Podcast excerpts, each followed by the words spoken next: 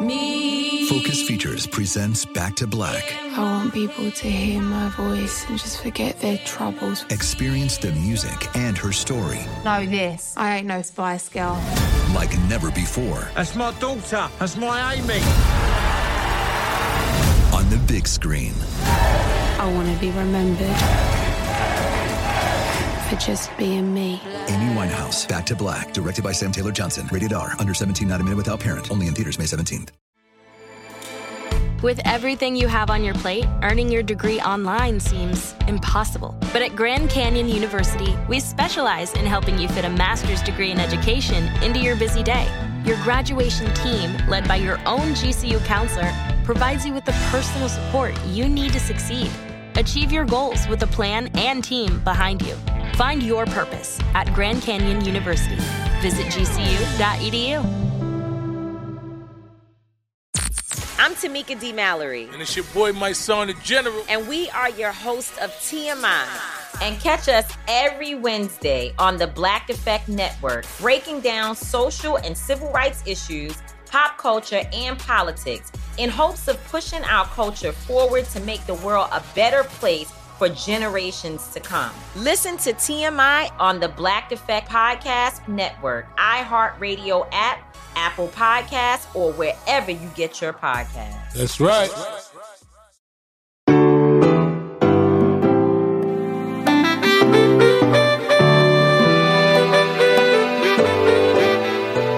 Well, hey everybody, it is me, Rosie O'Donnell. How are you on this Tuesday? Are you doing well? Listen, I got to tell you what happened. I wake up on this school morning and I hear the freaking lawnmower guy going. And it's 7:15 and um I don't know what to do. I'm thinking I should go out there and go across the street and talk to them or next to my where it must be right next door, you know. So I get up, I do my morning routine, I come downstairs and I see it's my yard that has the guy with the weed whacker and the blower. Now, I live in a rented house here, right? So I don't schedule the pool and the lawn people that's, you know, taken care of by the landlord, but um I was so mad. I was so ready to go over and yell at one of my neighbors, you know, and I was the bad neighbor. So, so there you have it. That's what happened to me this morning. Listen, we have a very interesting show today, and I want to give a trigger warning right up front. Uh, these are issues that are discussed during my conversation uh, rape, sexual child abuse, emotional abuse, and incest. And uh, this discussion is not graphic in any nature, but it's a truthful discussion of events with those topics. So I want everyone to make sure that uh, they're ready to to listen to this. It might be hard for some people, and I'm acknowledging that. So so um, here we go. I'm going to be speaking with Lyle Menendez. As you know, he and his brother uh, were convicted of the 1996 murder of their parents, Jose and Mary Louise Kitty Menendez. Lyle Menendez is 55 years old. In March, I watched a documentary that presented new evidence in their case. And the result of that evidence now leaves them in a position where they may be resentenced. And that's the hope with new evidence in a habeas. And and Lyle is very smart and he understands all of this. And he and I have a conversation. You know, he is in prison and we left in all of the interruptions with the prison telephone system. I thought it felt real and, and, and provided some kind of a, a frame as to uh, his life for the last 34 years in prison. Now sit back and listen to uh, myself and uh, Lyle Menendez.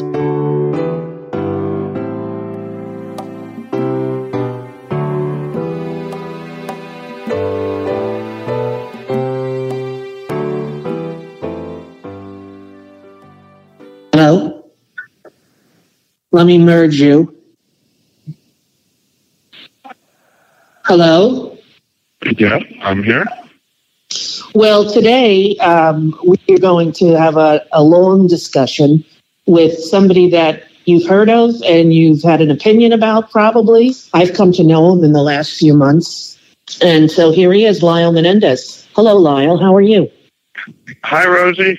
Uh, You Eric and I are doing pretty well. Pretty well, thank you This call and your telephone number will be monitored and recorded. for having me. Big news in your case that had came out sometime in March um, about a former member of Menudo. And uh, tell everybody your father's connection to Menudo. My father was a record executive uh, in charge of RCA Records, so had a uh, huge number of artists and took an interest in a Latin band, the boy band Menudo, and uh, befriended the, the producer and kind of owner of the group in the uh, early 80s, 1980s. And so uh, just recently, a guy that had you ever heard of Roy? I have not really heard of any of the band members other than Ricky Martin, probably like everybody else. Uh, Right, right. in the United States, you know, it was kind of um, uh, a big band, but the kind of names kind of came and go because I kept replacing the the teenagers in the group. Yeah, as they got as they got older, as they got older, they kicked Right. them out and got a new kid, right?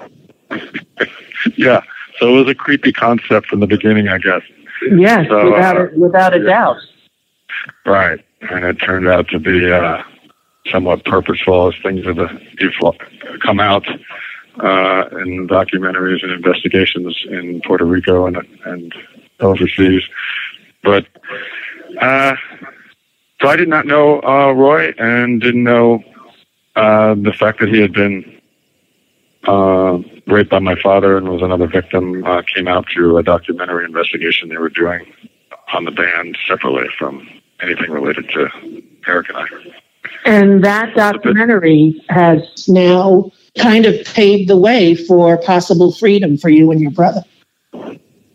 Well, the, the trial always, you know, a large part of the trial revolved around what you believe was the reason for um, the family violence in the case, and so, uh, uh, you know, there was no, there was no, a, a great deal of evidence was presented. In the second trial, a lot of it was excluded. Yeah, I- I think- uh, I think, Lyle, that was something that really surprised me. You know, the first trial, the one that we watched on TV with Leslie Abrams and and you and your brother, that trial was um, you were not found guilty in that trial. Right, it was like nine to three for manslaughter, and there was two juries. Eric was six to six, and I think I was nine to three. So it was not very, very close. Right. Right. So so in the interim after that, they decided to try you again. Right, but it took how many years? Six years. I you know I think it was like two and a half years in between.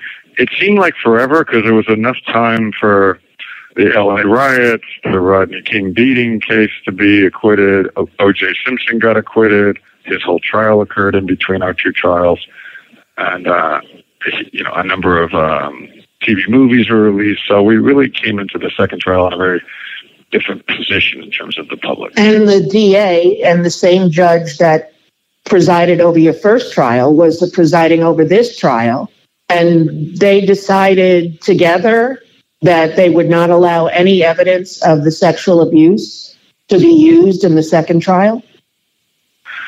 It was um, extremely limited, so it pretty it put Eric in a position to just sort of have to take the stand and talk about it all without any real supporting witnesses uh, and family members that knew about it. So of course that made it much harder for the jury to know what to believe, and then you had the prosecutor that uh, they changed the prosecutor to somebody who was more aggressively willing to say that things were just not true even though I think he, he knew that probably wasn't the case because he had, he had excluded a lot of the evidence that showed that certain things were true.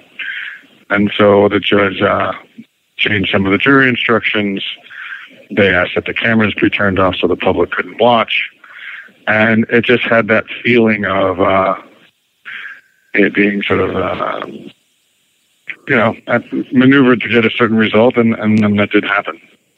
Uh, Right. And the, and the result uh, changed your life and world forever because you and your brother both got life without the possibility of parole. Right.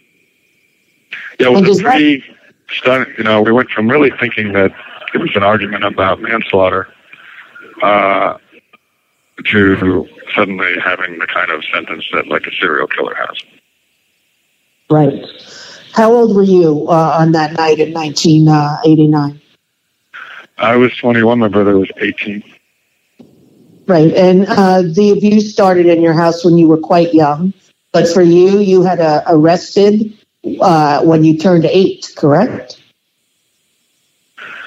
Um, I was, in, I was sexually abused by my father between like six and eight, and I complained to a family member.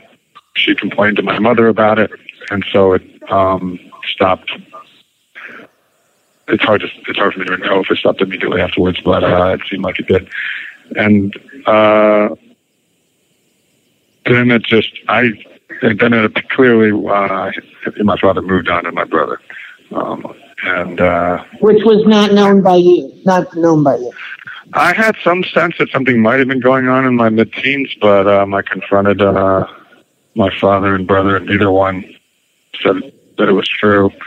Uh, and I just sort of went into denial about it and did not really uh, hear about it again until um, maybe a week, a little bit less than a week before uh, August 20th when the shootings occurred. Yeah, the week before that occurred, you were in Princeton with your mother setting up your off campus apartment for your um, starting uh, school back at Princeton, correct? Yes, I was supposed to start my sophomore year in college at Princeton. I played for their tennis team, and it was kind of my hometown too, Princeton. So that's where I went to high school. And so my mother wanted, uh, I, but we decided to have me move off campus, um, closer to my aunt. So they bought a condominium out there, and then she came out to help me furnish it. And we had just finished all that. And, uh, so I was just in a very good place myself. Um, obviously, I came from, you know, a very traumatic childhood, but, uh, you know, you kind of, sometimes you can survive your childhood and you go on and, and you can function, you know, as a good adult. I, was, I felt like I was on my way. I was doing fine. And uh, then I just kind of hit this wall with Eric. More after this.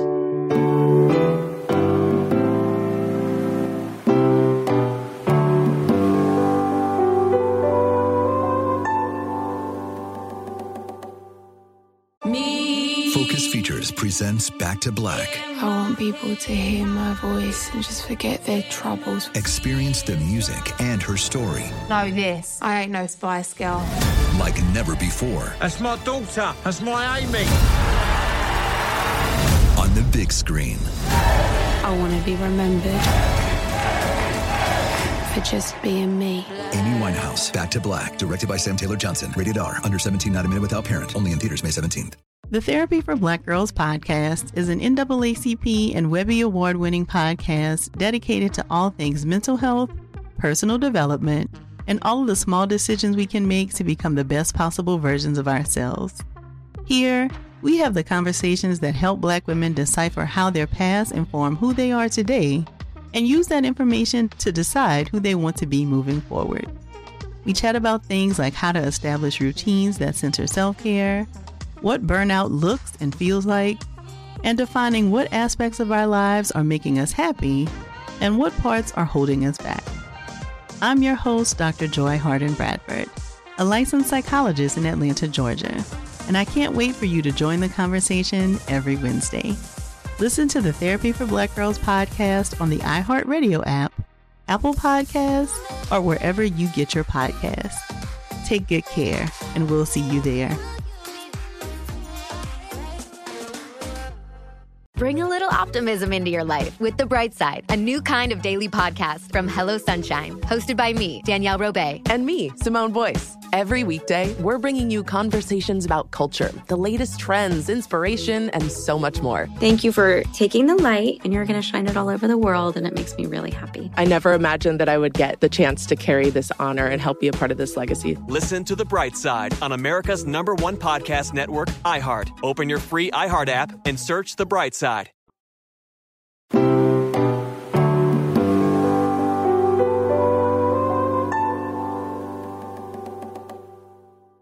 So you came home and Eric was crying one day and your mom was, um, what state was your mom in at that point? This was a week after you two set up your apartment in Princeton. Yeah. I mean, I don't really want to go through the whole week if we can avoid it. Uh, no, no, I was I, just um, saying, I was trying to just uh, tell the people the things that I maybe didn't know. And since uh, being in contact with you and your wife, that I have found out that I thought was was interesting. I, I don't want to make you go through oh that, and that's not. I'm, I'm just saying that that that night something erupted, and the truth of your family's secret was revealed. I mean, in a, in a, in a, in a shorter sense, my uh, my brother was uh, hoping to go to was hoping that he would get out of this situation he was in with his father, where he was in a you could call it a you know he was in a sexual relationship with his father. Obviously, we we know that that would be considered like rape and abuse. Um, it had been going on for a decade or more, and he thought he was going to be able to live off on campus at UCLA where he was going to be starting school that September. And when he was informed by his father that that wouldn't be happening, he was going to have to stay at home. That my brother knew that meant the abuse was going to continue. There was really no way out, and he began to feel suicidal. And then he knew that I was about to leave back to school in New Jersey on the other side of the country. And so before I could leave, he felt the need to sort of cry for help and tell me what had been going on and that kind of cascaded into this last couple days before um, what happened. Uh, of me confronting my father and trying to rescue my brother from that situation and that going horribly bad and threats back and you know threats back and forth and to be threatening to expose my father and then my mother my mother entering it you know letting uh, us realizing my mother knew and arguments with her and our feeling our, our level of fear and uh, just just you know just overwhelming really emotion and um, just led to you know just horrific life changing events. In a home where there's incest and there's secrets and there's abuse, um, the, people who haven't lived in that kind of situation, I don't think fully understand how captive a child is to their parent who is controlling them and grooming them and abusing them in, in ways that they don't even yet understand. Especially then, right? I mean, right. this happened to me in the 70s. It happened to Eric in the 80s. And, the, um, you know, where this is 1989.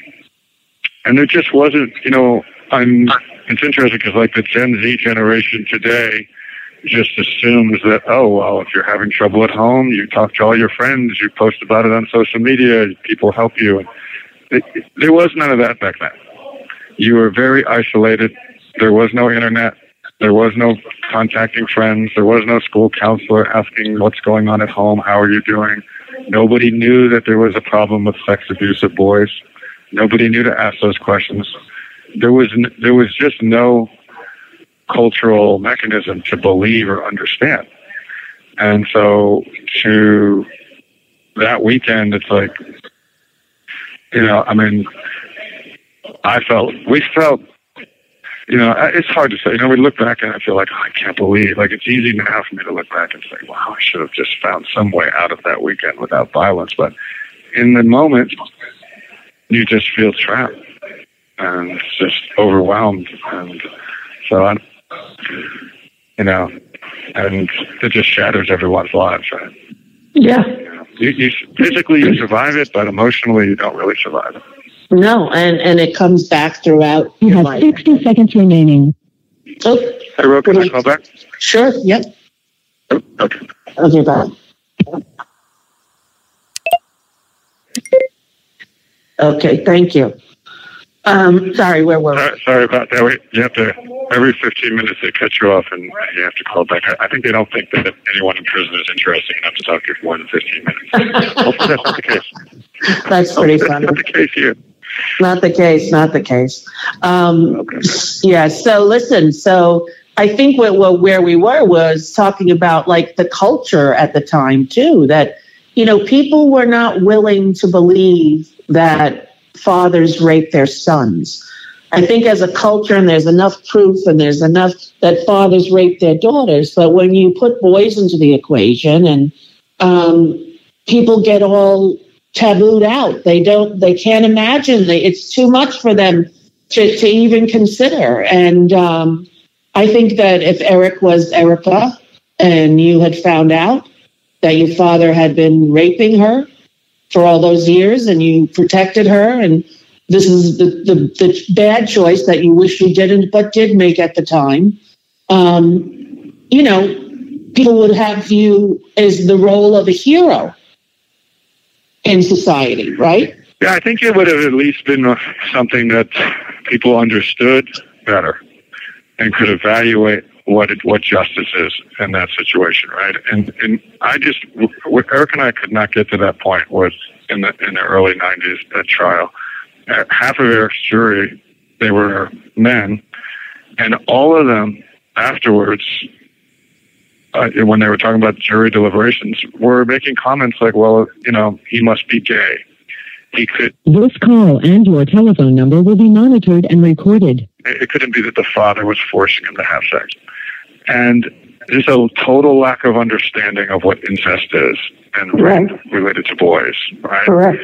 And and I don't even think it was accepted in the 80s and early 90s that that fathers were child predators like that.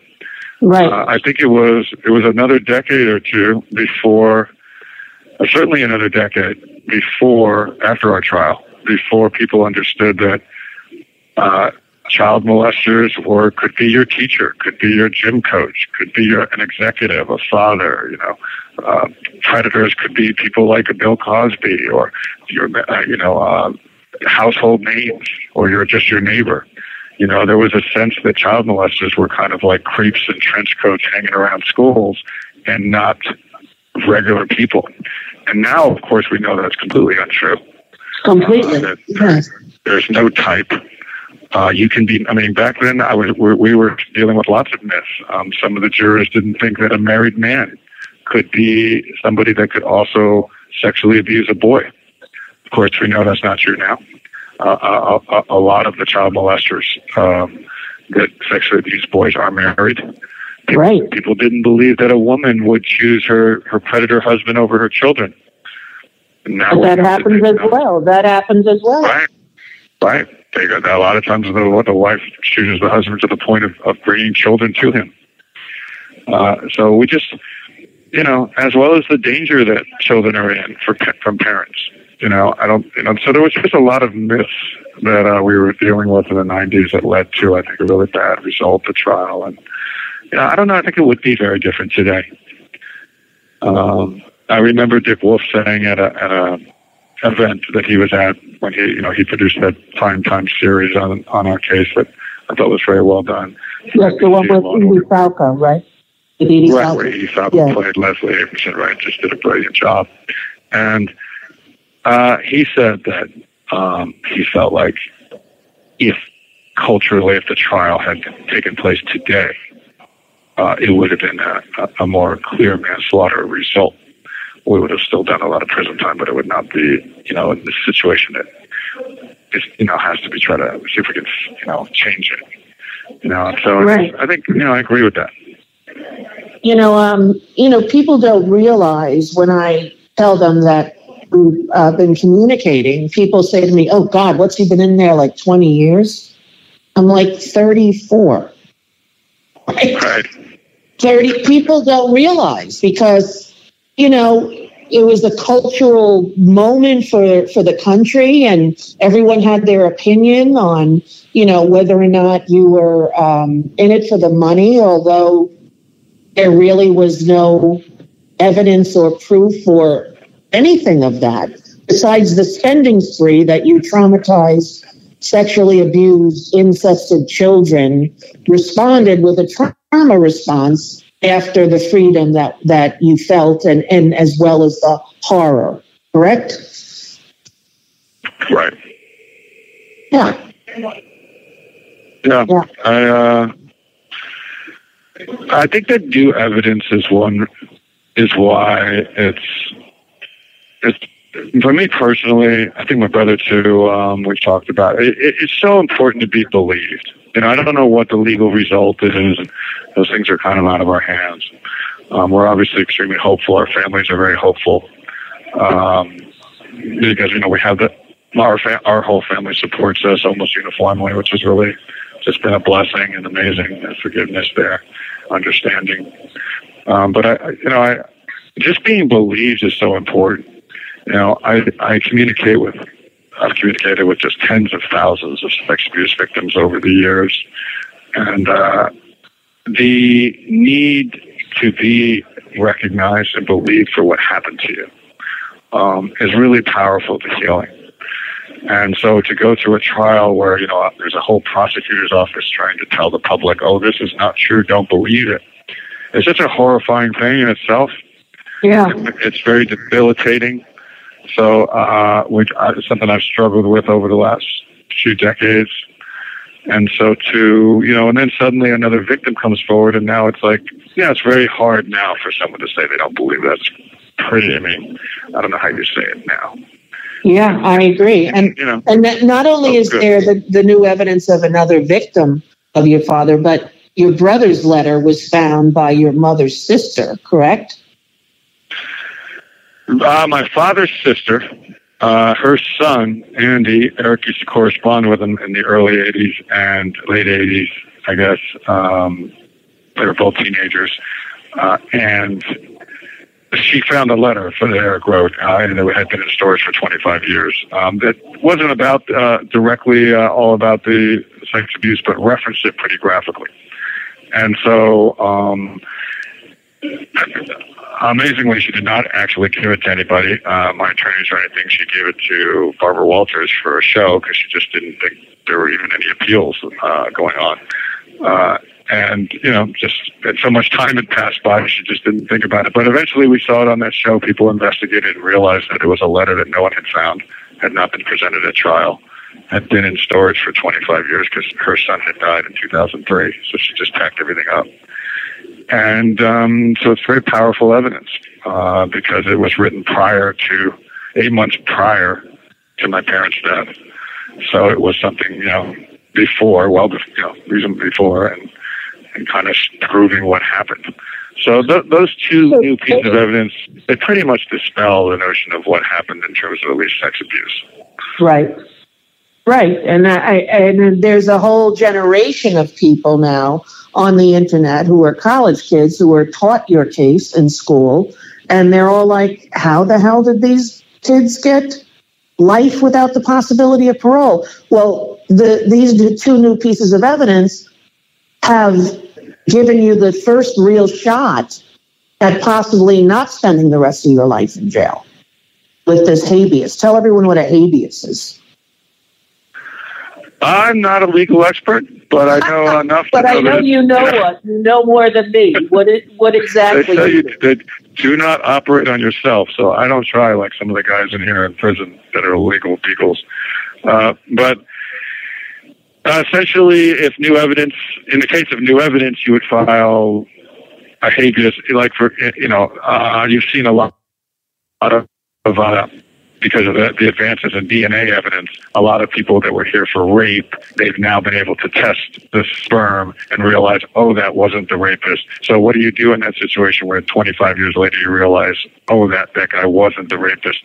You file a habeas, you introduce the new evidence, and an experienced um, habeas judge uh, you know, evaluates the evidence and makes a determination that this would have changed the verdict. So it's the same in this case.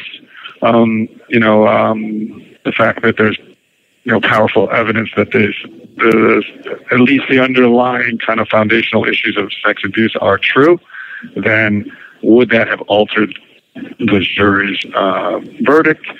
I think it's pretty obvious, probably would. Um, the jurors, in fact, afterwards had been interviewed, said that it would.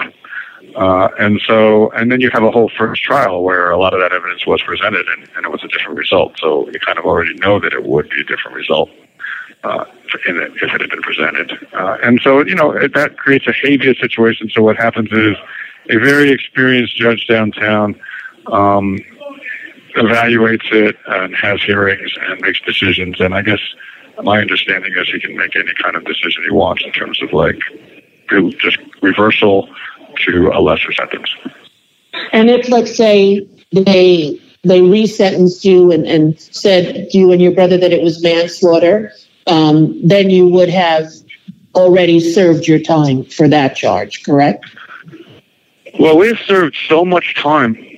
I mean, people who have been here for first degree premeditated murder with no mitigative circumstances have gone and paroled in the entire time Eric and I have been here. They've served their entire time for murder and gone home. That's how much time Eric and I have done. We watch people go home every day. So uh, we've done like three times the amount that you would do on manslaughter. So I don't know um, how much more time we would do.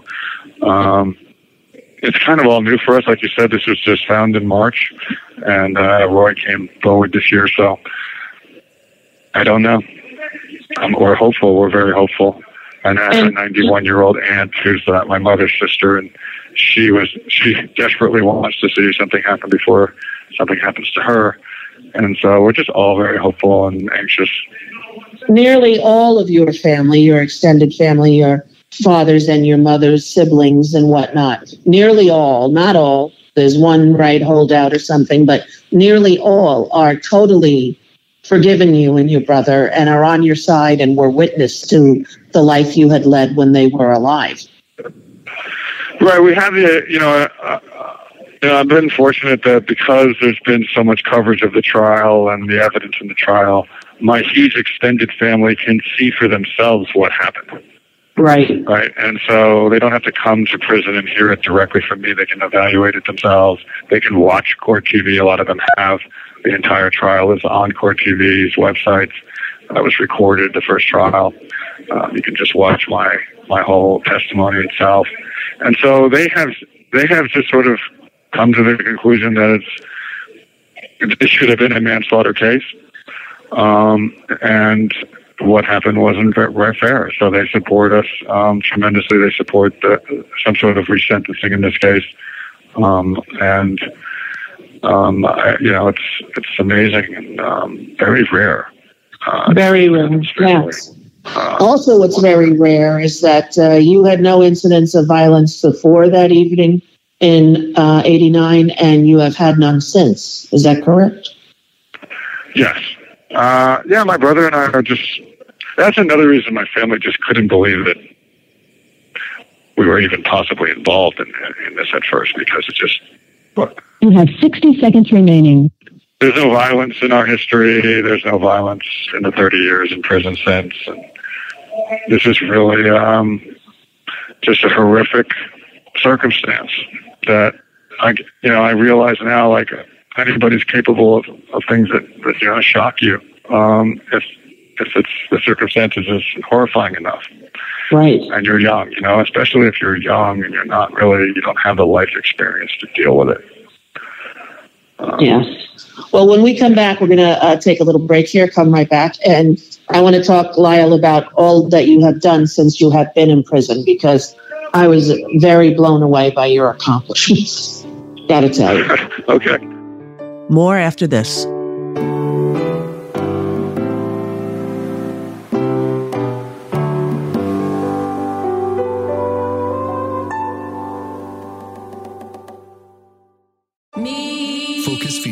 Presents Back to Black. I want people to hear my voice and just forget their troubles. Experience the music and her story. Know this. I ain't no Spice Girl. Like never before. That's my daughter. That's my Amy. On the big screen. I want to be remembered for just being me. Amy Winehouse, Back to Black, directed by Sam Taylor Johnson. Rated R, under 17, not a minute without parent. Only in theaters May 17th. The Therapy for Black Girls podcast is an NAACP and Webby Award winning podcast dedicated to all things mental health, personal development, and all of the small decisions we can make to become the best possible versions of ourselves. Here, we have the conversations that help Black women decipher how their past inform who they are today and use that information to decide who they want to be moving forward. We chat about things like how to establish routines that center self care, what burnout looks and feels like, and defining what aspects of our lives are making us happy and what parts are holding us back. I'm your host, Dr. Joy Harden Bradford, a licensed psychologist in Atlanta, Georgia and I can't wait for you to join the conversation every Wednesday. Listen to the Therapy for Black Girls podcast on the iHeartRadio app, Apple Podcasts, or wherever you get your podcasts. Take good care, and we'll see you there.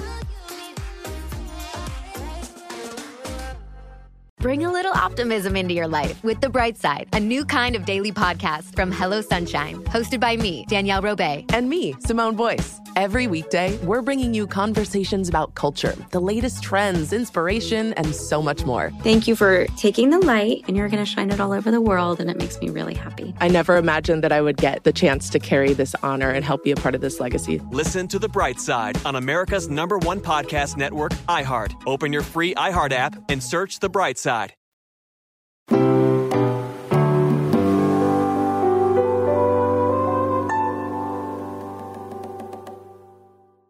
This call and your telephone number will be monitored and recorded. Okay. Good. All right, we're back. Okay, Ro. All right. Uh, yeah. So um, since we've gotten to know each other, um, you know, I've been very curious into the way you have chosen to spend your life in prison. And uh, Lyle, it's it's rather impressive. Well, we've had a lot of time to work on it. You certainly have. You certainly have. Yeah. Right, right now, you're in the middle of a project that you came up with the beautification and restoration project. Is that the name? Right. So I just um, when I what I felt is that as corrections moved to figure out how to deal with this terrible recidivism problem they're having with guys coming right back to prison after they parole, which was also obviously causing more victims in the public. Um, they have to think about how to do rehabilitation differently, and so they they started to do a lot of rehabilitative classes and evidence-based programs to get people to uh, um, sort of reduce their criminality, but they were it was struggling to be successful, and I felt um, my own experience was that one of the reasons is because the living environment was sending an opposite message. Uh, it wasn't a rehabilitative message. It was kind of a message that it was dehumanizing. It was very oppressive. It was kind of like, we don't trust you to be a citizen out there. And people tend to, you know, those, that tends to be self-fulfilling. They will, they will kind of, people will behave the way you, you expect them to sometimes. And so I um, looked at did some research on what they were doing in Europe and in Norway with um, changing the way yards, prison yards look and the way you treat each other in prison and building more of a sense of community. And I felt like that could be done in a California prison. So I um, asked permission to do that here in kind of a sweeping project where um, we would be all done through public donations, so wouldn't use taxpayer money. And we would redesign the yard by putting uh, artificial grass and meeting spaces and water and natural uh, elements and kind of de-emphasize the prison institutional aspects of the, of the yard the facility and create a sense of community that you could then start really working on your rehabilitation and your change in your own identity as, as somebody who was going to be a productive citizen. That that wasn't something that you should wait till you release them into society. That you could do it here first show that that person could do that and then release them. And so that's what I've been working on for, you know, half a decade.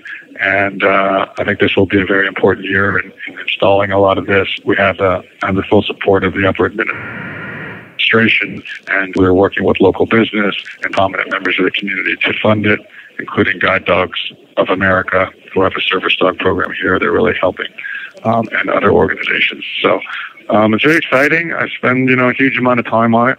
Uh, it's very helpful healing for me. It's all done through volunteerism. You know, service to others is really a huge part of the rehabilitative uh, process. And uh, know, for my brother and I, my brother's uh, one of the better painters in uh, the California system. So one part of the project is that we're painting these sweeping landscape murals uh, all along the inside of the prison yard. It's going to be the longest, when it's completed, it'll be the longest continuous mural in a U.S. prison. It's about 33,000 square feet. All of it through donated paint and all of it done by inmate artists. It's pretty spectacular. I'm sure that all the pictures and videos of it will all be available online um, at some point. Some of it's already out there, actually. If you Google Donovan and mural, uh, murals and Menendez, it should come up probably. Um, but uh, it's just a, you know it's a big project, but we're hoping it can be replicated at other prisons. Um, people are coming from all around to kind of see the progress. Uh, you came in, and that was a beautiful, beautiful day. And we Yeah, and it's a gorgeous, gorgeous mural. It's uh, you know, it's everywhere you stand in the yard, where you turn, you you see beauty instead of just grayness. You know, it's it's pretty remarkable. Yeah, I mean, it's good staff. It's good. too. Great, all inmate artists. Yeah. amazing. And but it's it's not to sort of make prison, you know, a nicer place to do prison time. It has a direct effect on recidivism and, and, and victimization out there. Like if you treat uh, a human like they're a pit bull in the backyard and you know in a oppressive environment, you really can't expect them to be released into the public and be and understand how to be a good neighbor. Right. And they have to, you know, you have to learn this here. You have to treat people humanely and get them to understand how to function in a community environment here where you care for your neighbors here. And then that will translate out there. You know, and so there's there's a growing understanding of that now in corrections and in Right. the California legislature. This call and your telephone number will be monitored and recorded. You know, I'm here on the ground, obviously, a prisoner also. And so I just felt like, you know what, we can do it from the ground up. I can organize this. Let's try to do this here on, on at Donovan in, in San Diego. And uh, I appreciate the support of the administration, and uh, we'll, we'll see how it goes. Yeah, it's pretty um, it's pretty amazing that you were were 21 at the time and that you have accomplished so much while you were there. You entered college, right? And in prison, one of the first Yeah. ones to do that. It was interesting. In the in the 2000s, I was the only. I was in a prison up up north, and I was the only one out of 3,000 inmates that was taking a college course. It was crazy. Like I would literally sit by myself in the classroom, the only one there, and I was just ingrained in me to continue my education because I had my family had a, a great deal of education prior to prison. So I was continuing that. I just felt it was important for my own personal growth. You know, I was very immature when all this happened uh, contributing factor, I felt. So I just wanted to continue my education.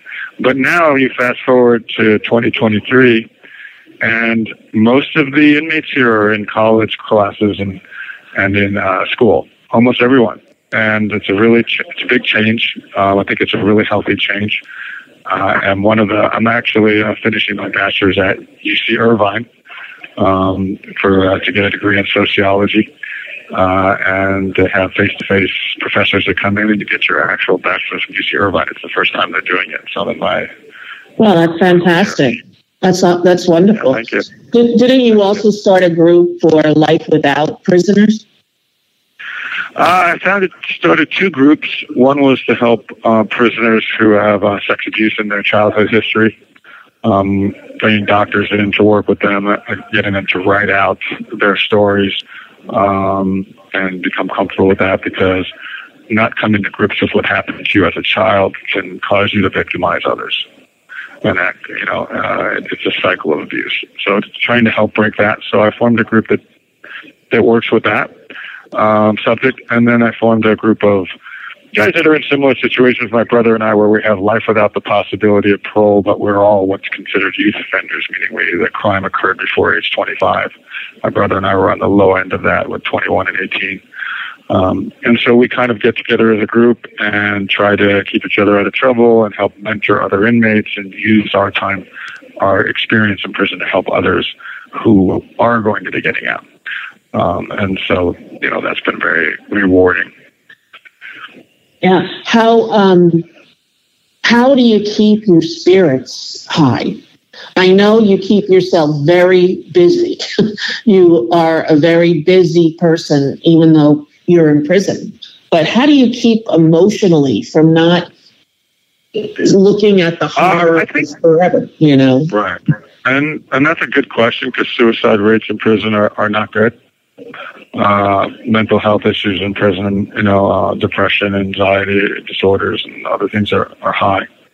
Um, but my brother and I, like for me, it's family connection. I stay very close to my family, my extended family. I've been married also 20 years, um, and to my wife Rebecca. So just family connection is one way, um, and the other is just realizing that the, the suffering that Eric and I maybe experience in prison is just unavoidable, right? There's nothing we can really do about that, but we can find fulfillment in sort of a shared experience with others and finding productive ways to use that experience, especially myself with a with a abuse history. Uh, there's so many guys in here with abuse histories, and I have strong connection to the abuse community outside the prison. So I, have a, a large Facebook page and my and public figure page in my name that my family runs. I hmm. have, uh, you know, I respond through mail. So I'm very connected in that way. So all of those things together sort of create a, a support for me. Uh, yeah. Right. And, you know, I'm hoping also that if, you know, if Eric and I are released, that um, I've already talked to the administration about continuing my work within the prisons, being able to come back and continue to work with people here, guys here on these, like on this um, project, rehabilitative project here to redesign the yards. Um, I would love to do that. Um, Isn't it true that the recidiv- the recidivism rates in Norway are like four percent? You know, and the recidivism no, they went from where you they were are? seventy plus. Per, they went. They were seventy plus percent. This call and your telephone number will be monitored and recorded through these new methods of changing the way a prison yard looks and how you interact with inmates and creating a sense of community, they were able to plummet it down to the 20s, uh, which is pretty, uh, it's really unheard of. Um, uh, recidivism that low. And in California, it's up in the 50s. It's very high. Uh, over oh, majority of people come come back. Um, so that has to be changed. It's too expensive. It's it's a public welfare threat. Right. So I think we'll change it. You know, I think we'll change it. Uh, how how have you found uh, having the support of of your wife through this journey? I mean, that must have been you know a lifesaver in many ways. It is. I mean, one of yeah, one one of the things you learn though is that like when you're here, like your family suffers with you. Yes, they suffer from from that absence and from worrying about you and it's no different with my wife, uh, as well as my extended family. So they've been really brave and strong and, and supportive. She's been tremendous. She's from my hometown in New Jersey. Um, and, and, she's a litigator now. Uh, you know, she's a lawyer. She is. Yeah, not in not in criminal yep. cases and business cases, right, or something. Do not let your wife uh, handle your appeal. No. No, that's not a good idea, right? it sounds cheap, but uh, probably won't work out too well. Right. So yeah, no, but she's she's tremendous and uh, put herself through law school. Uh, impressive woman. Now with this, you, with have this, to have you have to just sort of keep love in your life. You have to stay because yeah. it's you know you're surrounded by hard conditions here. You know, and, and uh, uh, this oppressive environment. So you just try to stay stay connected to to uh, you know something softer. Yeah. Keep listening. There's more to come.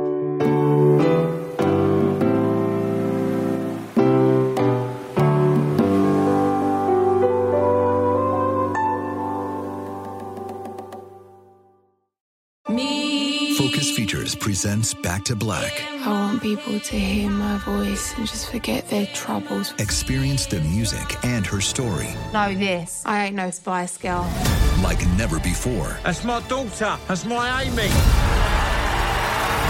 on the big screen. I want to be remembered for just being me. Amy Winehouse, Back to Black, directed by Sam Taylor Johnson. Rated R, under 17, not a minute without parent. Only in theaters May 17th. The Therapy for Black Girls podcast is an NAACP and Webby Award winning podcast dedicated to all things mental health, personal development, and all of the small decisions we can make to become the best possible versions of ourselves. Here, we have the conversations that help Black women decipher how their past inform who they are today and use that information to decide who they want to be moving forward.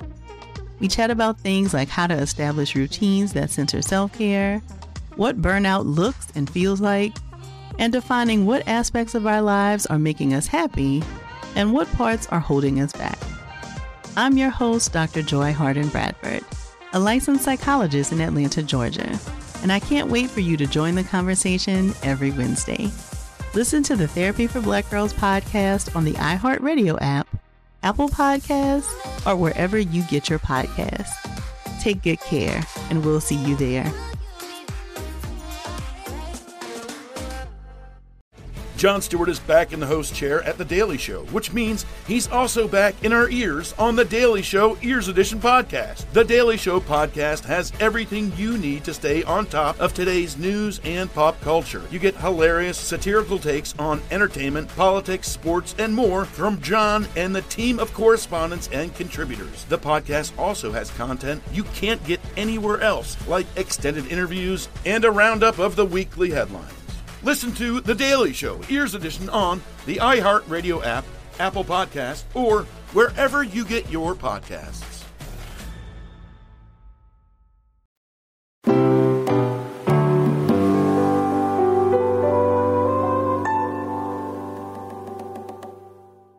How did it come to be that you and your brother Eric are now in the same prison? How how did that come to be? Well, we were we were unfortunately separated when we first came to prison. I think um, all of the the 90s, the conviction, the corrections kind of just mirrors the public sentiment. And at the time in the conviction in the 90s, their their assumption was be very punitive with Lyle and Eric and separate them. And so they did. It was very unfortunate. My family was kind of horrified by it.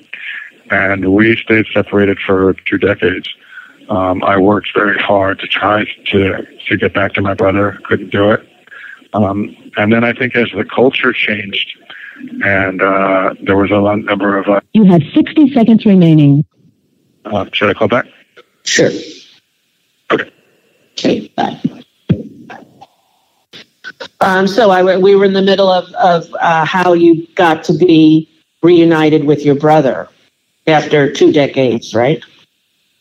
Right. So the um, the corrections does kind of mirror the the culture, and I think the shift um, in uh, the late 2000s, um, where there was a number, there was a year or two where there was quite a few documentaries, just like there is now again um, on the case. And Dick Wolf uh, produces Law and Order, and he did a, a prime time series that people can watch if they want. It's very good. Um, it was on NBC about the case.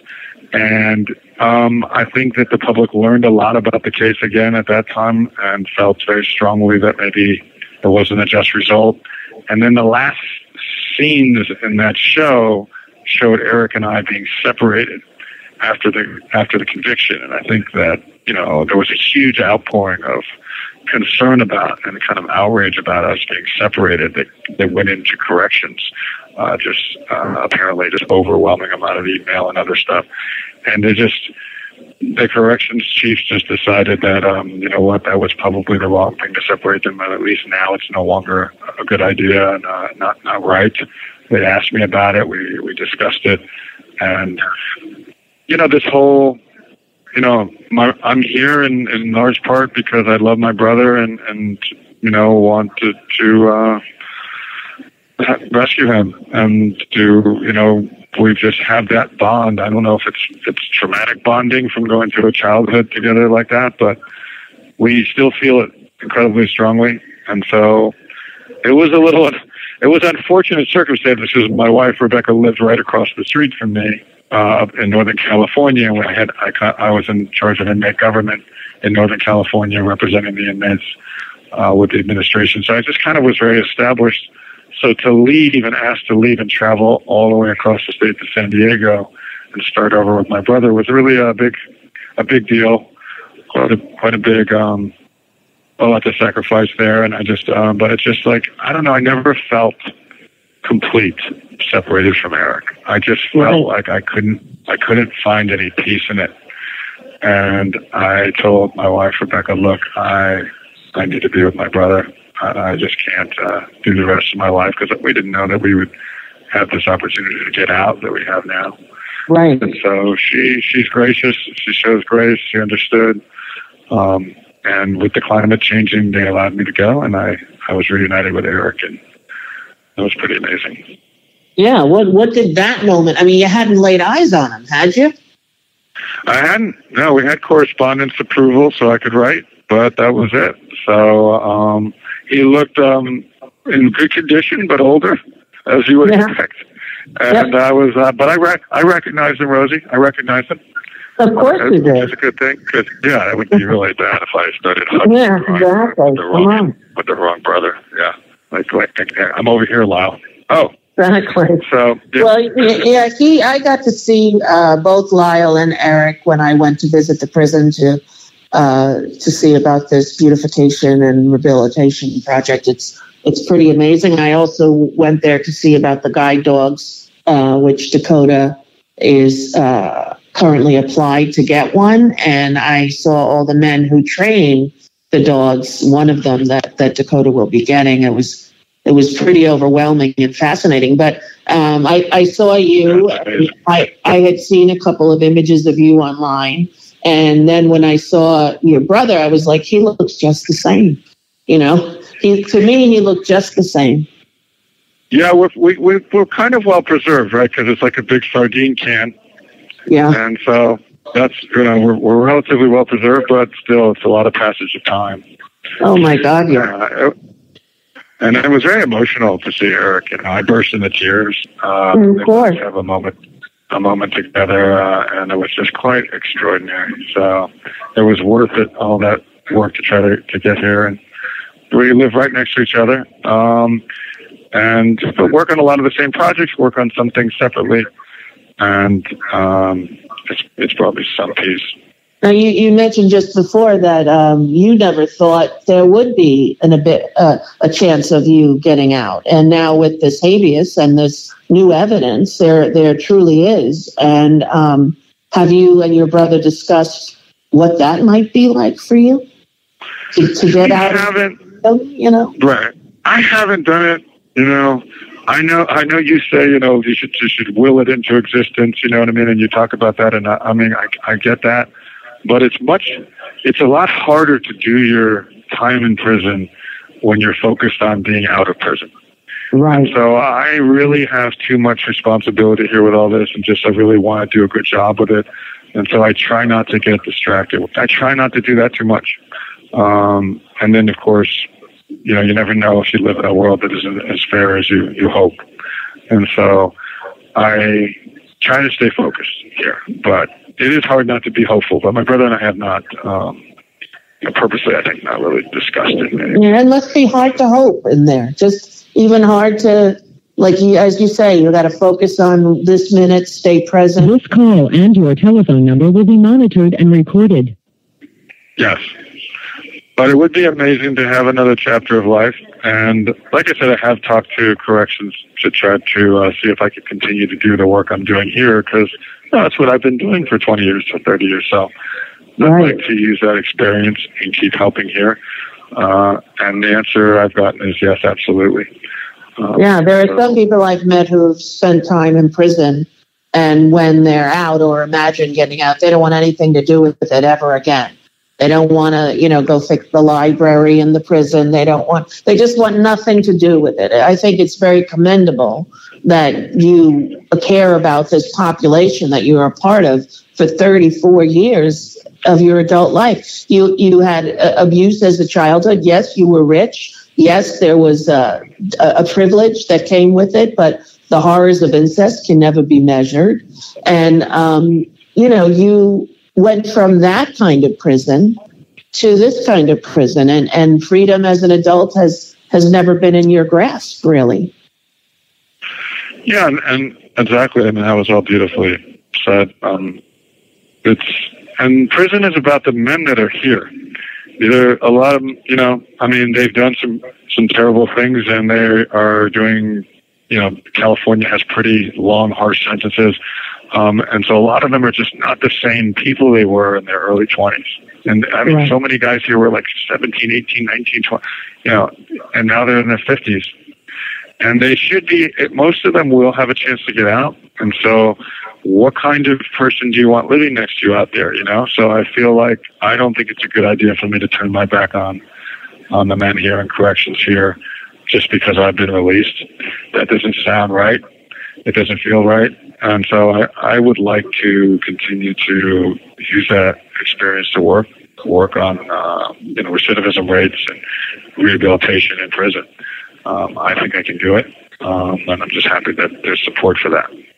Uh, yeah, I, look- I really think there's tremendous support for you out here, Lyle. And you know, I, I um, have shared our friendship with a lot of my friends, and all but one was, you know, very interested in hearing uh, who is the man that I have come to know is, and uh, and I am uh, happy to say that you know you have become a true, real friend, and uh, and I always believed what you said. I saw your brother and you testify, and I knew that there was no actor in the world who could act that unless they had lived it. And and um, you're not even an actor. So, but I could see you as a speaker. I could see you writing a book about your experience. I could see you continuing to help in the in the corrections world and. Uh, you know, you have not wasted a moment uh, of your life in there, uh, Lyle, and it's it's quite impressive.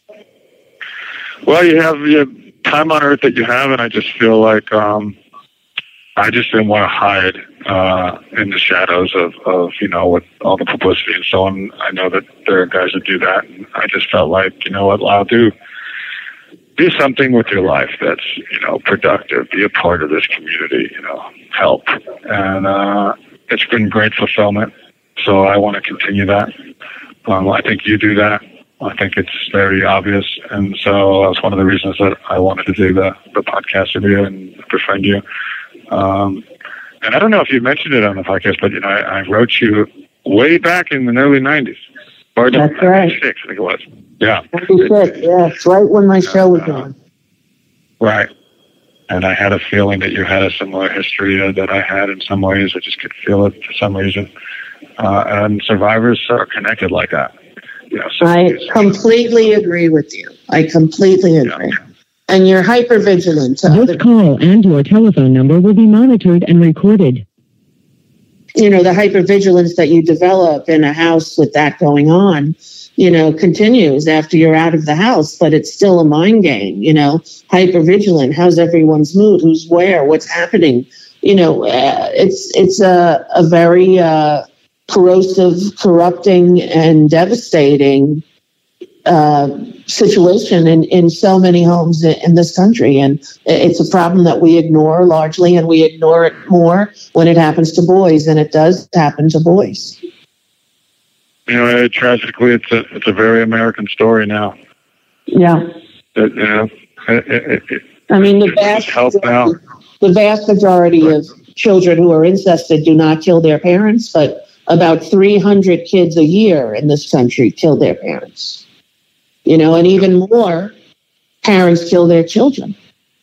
And it's right. something we can't turn a blind eye to, you know. Well, it's just it's just countless shattered lives. Uh, you know, and how that life shatters. It could be homicide, but it could also be suicide. It could be a life of drug addiction. It could be a life of being in battering relationships. It could be a life of battering others because you're acting out from it. So the way the lives get shattered vary. Um, and of course, I know, you know, we've re-experienced the fact that when an, an abuse victim actually it ends up in a homicide and they've killed the perpetrator, uh, you know, or they've killed their abuser, whether it be a battered woman or a child. They do, you know, the justice system is sometimes very unforgiving with it in, in the mitigation of it. It's something that they've just sort of become coming to terms with now much better than in the 90s. Yes. But, uh, you know, I, I think it's a huge problem in the country. And so I, I have experienced it with just an outpouring of people who, you know, it was one of the reasons I testified. One of the reasons was to just give voice to what happened to me because so many people were writing me saying they were afraid to talk. Right. You know, and I, I knew they would be listening. You know, I, I kept a letter from a sex abuse, uh, actually a rape victim in my pocket um, while I testified the whole time. And it just to give me strength and there's just such a deep connection in, in the country with that community, but they're still suffering.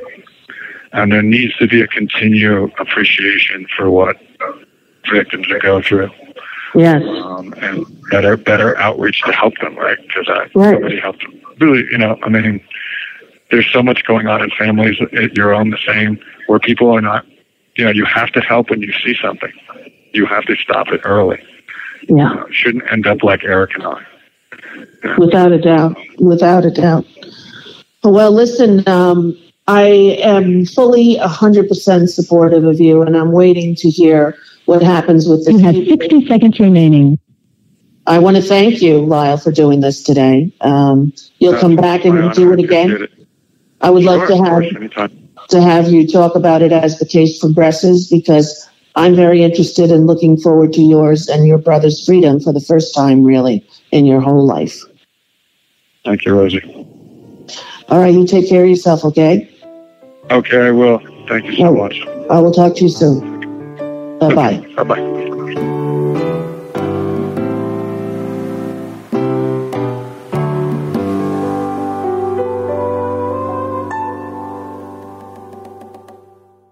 Well, I hope this helped reframe a series of events that are in the cultural zeitgeist that need to be corrected, re examined, fixed. I'm really interested in what you think. Could you please send a voice memo about this episode? And maybe we'll do an entire episode with your thoughts and observations, and I will answer whatever questions you might have about Lyle or his brother or the case. So send them in if you're so moved. Send in your voice memos. The address is onwardrosie at gmail.com. Next week, join me for the outrageously funny, the very tall, Jewish, hysterical comedian, actor, podcaster, and writer, my buddy and friend for many, many, many years, Judy Gold.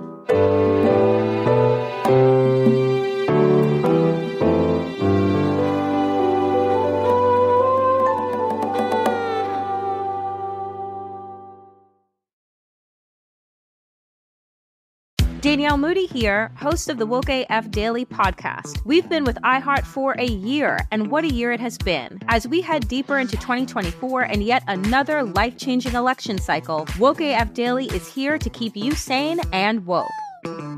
Make Woke AF Daily your podcast destination for 2024 election news and analysis.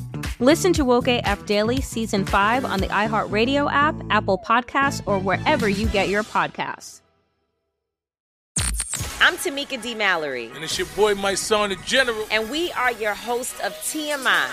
And catch us every Wednesday on the Black Effect Network, breaking down social and civil rights issues, pop culture, and politics in hopes of pushing our culture forward to make the world a better place for generations to come. Listen to TMI on the Black Effect Podcast Network, iHeartRadio app, Apple Podcasts, or wherever you get your podcasts. That's right.